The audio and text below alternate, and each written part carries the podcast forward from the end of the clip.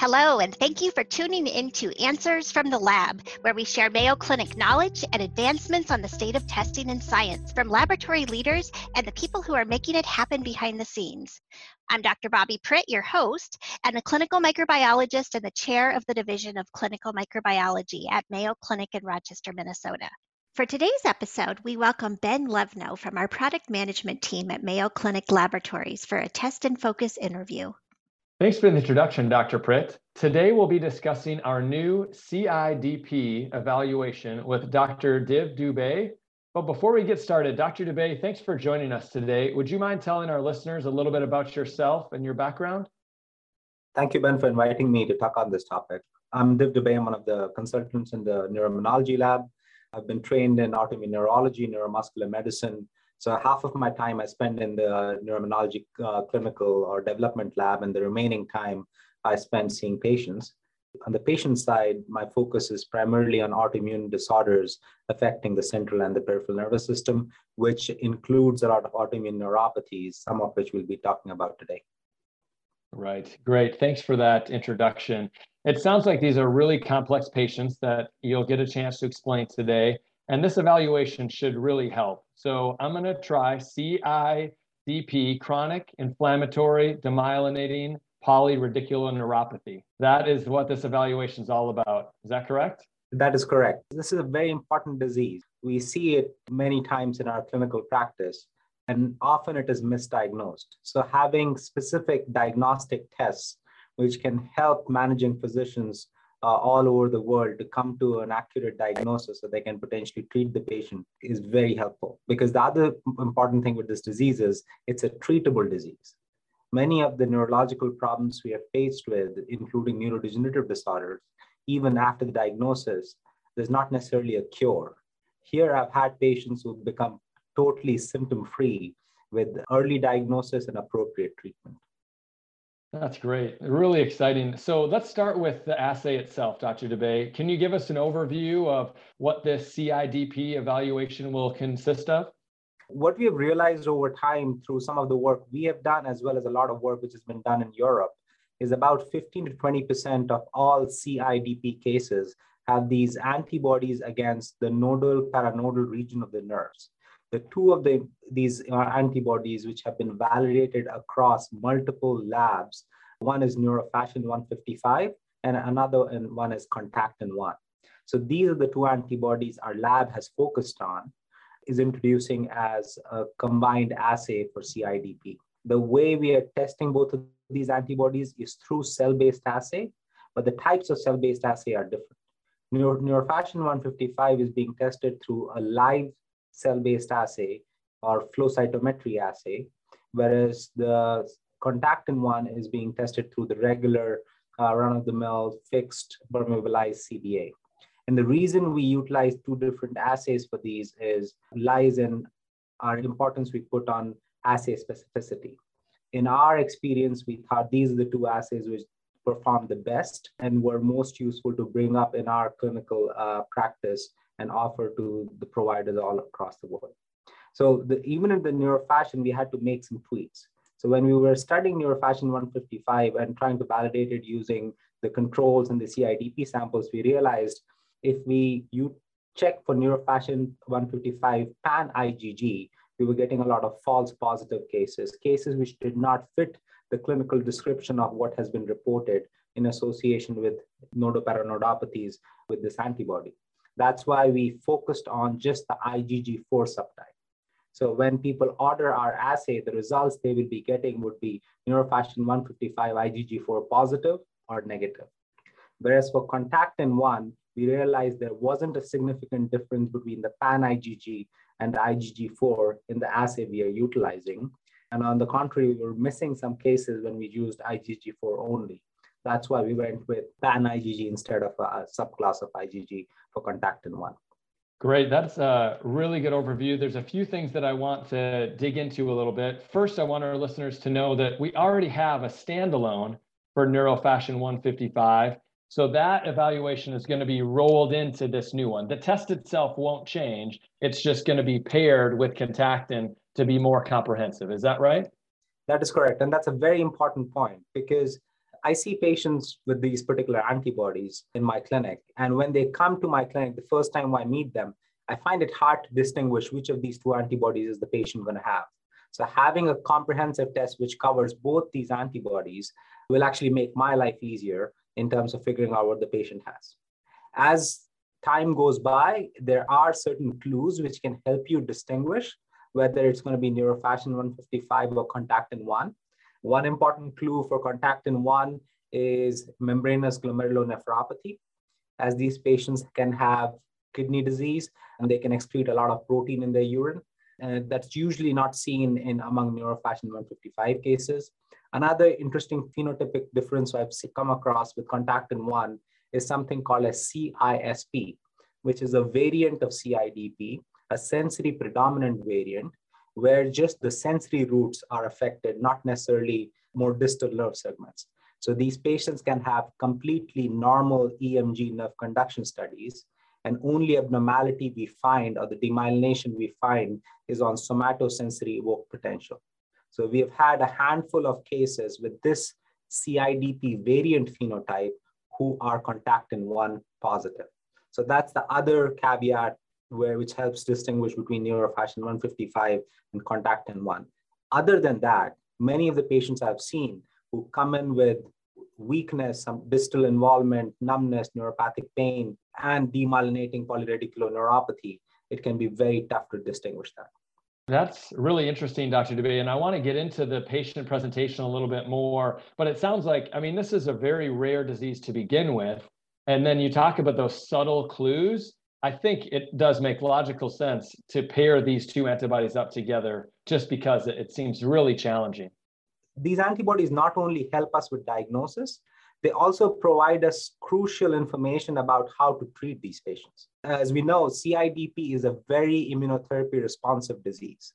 When you give these patients IVIG, I've had patients who are come to my office in a wheelchair, and four months later, when I meet with them, they're nearly normal, except for mild weakness. They've come back to their baseline before the disease started. But this is not the case in patients who have these antibodies. I've seen some initial response with IVIG, where the first few infusions, they feel things are better, but then sort of things revert back to status quo before they were on the IVIG or they stop responding. So detection of these antibodies can identify patients who are going to be refractory to IVIG and require more aggressive measures or alternative immunotherapy uh, medications such as rituximab, which can be very useful and very beneficial for these patients. So it's it not only helps us identify these cases, it also tells us what to do with these cases. That's really interesting, Dr. Dubey. I'd just like to go back to the assay itself for a moment and have you provide the appropriate level of detail for our listeners to unpack why we chose a CBA over maybe a Western blot or another methodology. Is there a reason why Contactin is better on CBA methodology? the, the idea behind choosing a CBA over a Western blot or ELISA enzyme linked immunosorbent assay primarily comes from our prior experience working on cell surface antibodies. And what we have realized through our experience is uh, utilizing CBAs for antibodies which have sort of conformationally dependent binding, we end up getting better specificity as well as sensitivity. An example of that is aquaporin 4 where we were initially sort of venturing into utilizing ELISAs and we realized we were missing a lot of cases. We were also seeing a lot of false positive cases, and then we transitioned to use initially a fixed CBA, then a live CBA, and our sensitivity specificity clearly improved. More recently, we have seen something similar with MOG, where the ELISAs were generating a lot of false positive results. We haven't done those things for Contactin 1, but through the learnings of aquaporin 4 and MOG, we wanted to go straight to utilizing CBA because this is another antibody where we think the antibody itself is pathogenic and it goes and binds to the nerves and causes the disease process. That's great. Thanks for that detail, Dr. Dubey. The other thing I'd like you to highlight for our listeners is how this is the next step in our phenotype specific approach to testing. Can you just elaborate on what this phenotype specific approach means for a neurologist and how does it make their ordering easier? So most of the patients, when we see in our neurology clinic, specifically for neuropathies, the stepwise approach is history, physical examination, then electrodiagnostic studies. And then based on the electrodiagnostic studies, I usually recommend identifying a particular phenotype of the neuropathy and then doing further workup from there. Because then that allows you to ask specific questions and look for specific antibodies associated with that disease. And that's what we are trying to do with our phenotype specific evaluation in the neuropathy space. So we have an axonal evaluation, which is looking for antibodies which can cause axonal neuropathies. And here we are offering antibodies which can cause demyelinating neuropathies or antibodies which, if you think of a nerve to be like copper wires, these antibodies are causing damage to the insulation of the copper wire and then causing neuropathy.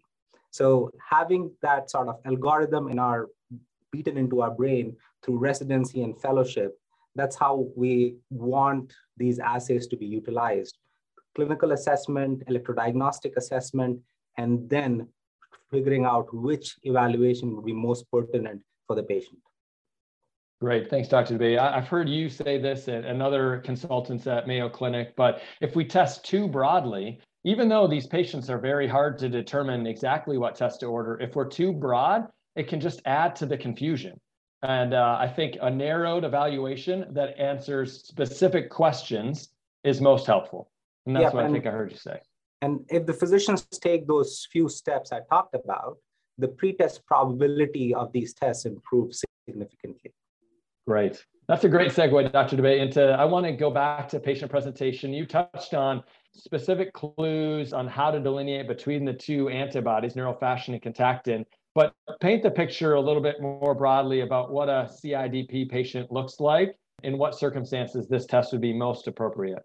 Most of the patients who have CIDP usually present with weakness involving their lower extremities predominantly. In patients I see in clinic, they often have both proximal, that means weakness in their thighs, as well as distal, that means weakness at the level of their ankles or below. What I've seen, which helps distinguish some of these nodoparanodopathies to some extent, especially neurofascin 155, is the distal predominance in the pattern of weakness, where they present with weakness at ankle or below the ankle far more commonly compared to the significant proximal weakness we see in many other patients with demyelinating neuropathies. The other things which I've seen which can serve as red flags is presence of neuropathic pain. The typical CIDP is usually a painless disease.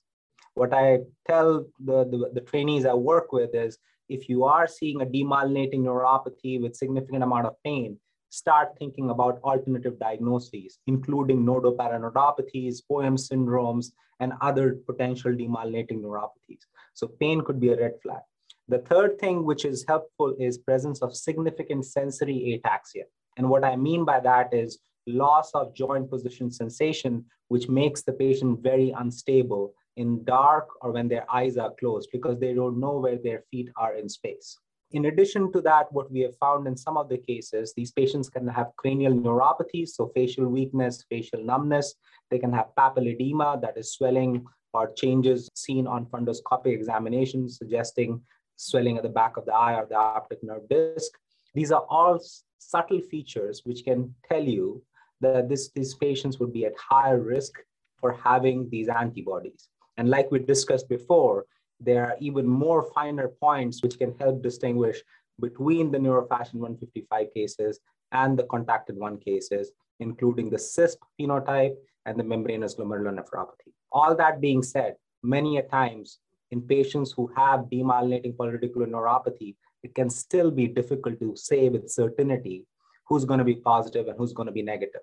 So in my practice, when I'm seeing a patient who has either subacute or chronic demyelinating polyradiculoneuropathy, I'm leaning towards ordering these tests consistently, given the importance of what the positive antibody result gives us, not just a diagnosis, but also a path to treatment. That's really helpful, Dr. Dubey. I'm glad that we got into more detail there. Now, what about maybe a patient presentation that looks similar, but should not drive a physician to this type of testing? I've heard ALS mentioned in this space. Are there indicators where you know, a physician, hey, don't order this test because it's very unlikely that it's going to be positive. Can you give us any clues there?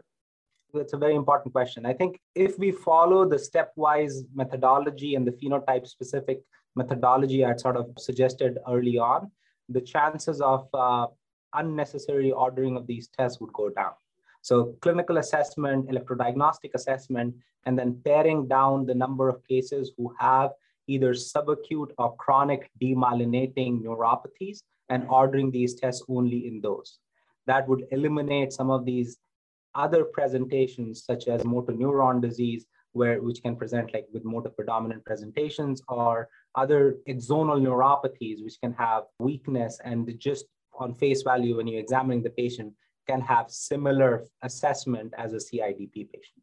Right. So you have to take those steps beforehand. Now, you'd already talked about this a little bit too, but how the tests drive patient care. You mentioned that a lot of these patients are therapy refractory. Maybe expound on that a little bit uh, about what the second or third level treatment would be. And also, is, is there any oncological association with antibody positivity here in this eval? There are actually the two important aspects I would like to highlight. One, as I, as, as I initially said, even though CIDP is a diagnosis, as neurologists, we all have come across in our clinical practice, it's still a difficult diagnosis. Despite having these diagnostic criteria, the EFNS and PNS diagnostic criteria, a significant proportion of CIDP patients are misdiagnosed. And nearly all of these patients, by the time they come to our clinic, they have some disability. If the diagnosis is not made early or if they're misdiagnosed, the amount of disability they accrue significantly goes up. So by providing these tests, we potentially are helping in diagnosis of some of these patients, this 15 to 20% of the CIDP cohort patients. Secondly, as we had suggested, the antibody negative cases, the ones who are not going to have neurofascin or contactin 1, they are the ones who respond beautifully to IVIG. And they, they are the ones in whom I usually go to IVIG as the first line of treatment. And the patients who turn out to be positive for neurofascin 155 IgG4 or contactin 1, I don't even think about starting them on IVIG and go straight to rituximab. In some of these cases, if they're acutely ill, we start with plasma exchange with the goal of removing all the pathogenic antibody from the system and follow it up with rituximab. Because the important thing to keep in mind with rituximab, it can take some time to become effective. So if the patient is acutely ill, you want to take steps to acutely bring about clinical improvement, it's important to try and remove the antibody, the cytokine from the system. And that's where plasma exchange comes in to be handy. And then one point you asked about cancer association. For neurofascin 155, most of the studies which have been done have not demonstrated that there is a cancer, there, Uh, any cancer association. Contactin 1, there are some few cases of hematological malignancies or even a case of thymoma that we had encountered in our study, which we had done, but it is not something which has been shown or demonstrated across multiple centers. So as the number of cases for contactin 1 grow, we would have a clearer answer about this. But so far, what we know about this, these antibodies, even if there is a cancer association, it's minimal. Thanks, Dr. Dubey. That's a great summary of how these results can impact patient care. I love especially how even a negative result is going to add value and that it's good news for the patient and it, it, helps the physician determine the right treatment plan. As we conclude, could you just highlight if there's any alternative options for diagnostic answers for this challenging patient population? So, Ben, I think we've, we've done a lot of work in this disease already in terms of uh, research and understanding the disease, both clinically as well as immunopathologically. And we've narrowed down to these two particular antibodies, which we feel most comfortable and confident about, which have been tested and validated across multiple different labs. And we've packaged this into a test which we have focused on making a highly specific test, which helps provide answers to physicians and providers world over. That being said, I want to highlight that there are other antibodies which have been associated with CIDP which are not included in this test at this stage. One of them is neurofascin 186. Another one is neurofascin 140. And the third one is Caspr 1. And the reason we have focused on the two antibodies we talked about, contactin 1 neurofascin 155, and not these three, is because the amount of data for these antibodies is still somewhat scarce. There's more data being published and more people are learning about this, but still the amount we know about these antibodies and their specificities is somewhat limited. And in our own personal experience of testing more, more than 300 CIDP patients, we haven't clearly found any people to be positive for some of these antibodies I mentioned, which again tells us how rare these conditions are. So through the, the test we are offering, we have tried to focus on antibodies where we clearly know uh, the result would be beneficial for the provider as well as the patient. I love that, Dr. Dubey. I just love another case where we're always evaluating our testing, the existing testing that we have, but also before we launch a test, we're doing a lot of research on what's out there and determining the best way. We're not overdoing it, we're not underdoing it. We're finding the best test that can add the most value. So that's kind of my summary, Dr. Dubey. But what about you? What do you think is the key takeaway? Uh, what are you most excited about with this new test launch? When we offer these new tests, one of the primary questions we ask ourselves, being clinicians, is when we are seeing patients in clinic, what is the test which would be most useful for us as well as the patients we are providing care to? And this is one of those tests where not only it's of diagnostic value, but it also provides us information about treatment and natural history of the disease. And the antibodies offered in this test have reliable data to support that they clearly mean, uh, they're clearly meaningful in providing care to the patient. This, this is a very exciting field of research and exciting field for lab medicine because we clearly know the C- CIDP is an immune mediated neuropathy. And with these two tests, we are only covering 20% of those CIDPs. There's a lot more left to discover, to validate, and to offer as clinical tests. That's what I'm most excited about. These panels and these antibody profiles hopefully will continue to grow and will uh, make it easier for us to provide care for these patients. That's a great summary, Dr. Dubey. One step forward, but several more steps to go, and just to appreciate partnering with you and Mayo Clinic Laboratories to be able to, you know, offer these things to patients and increase their confidence for this specific patient type. So, thanks for joining us today, Dr. Dubey. Thank you, Ben.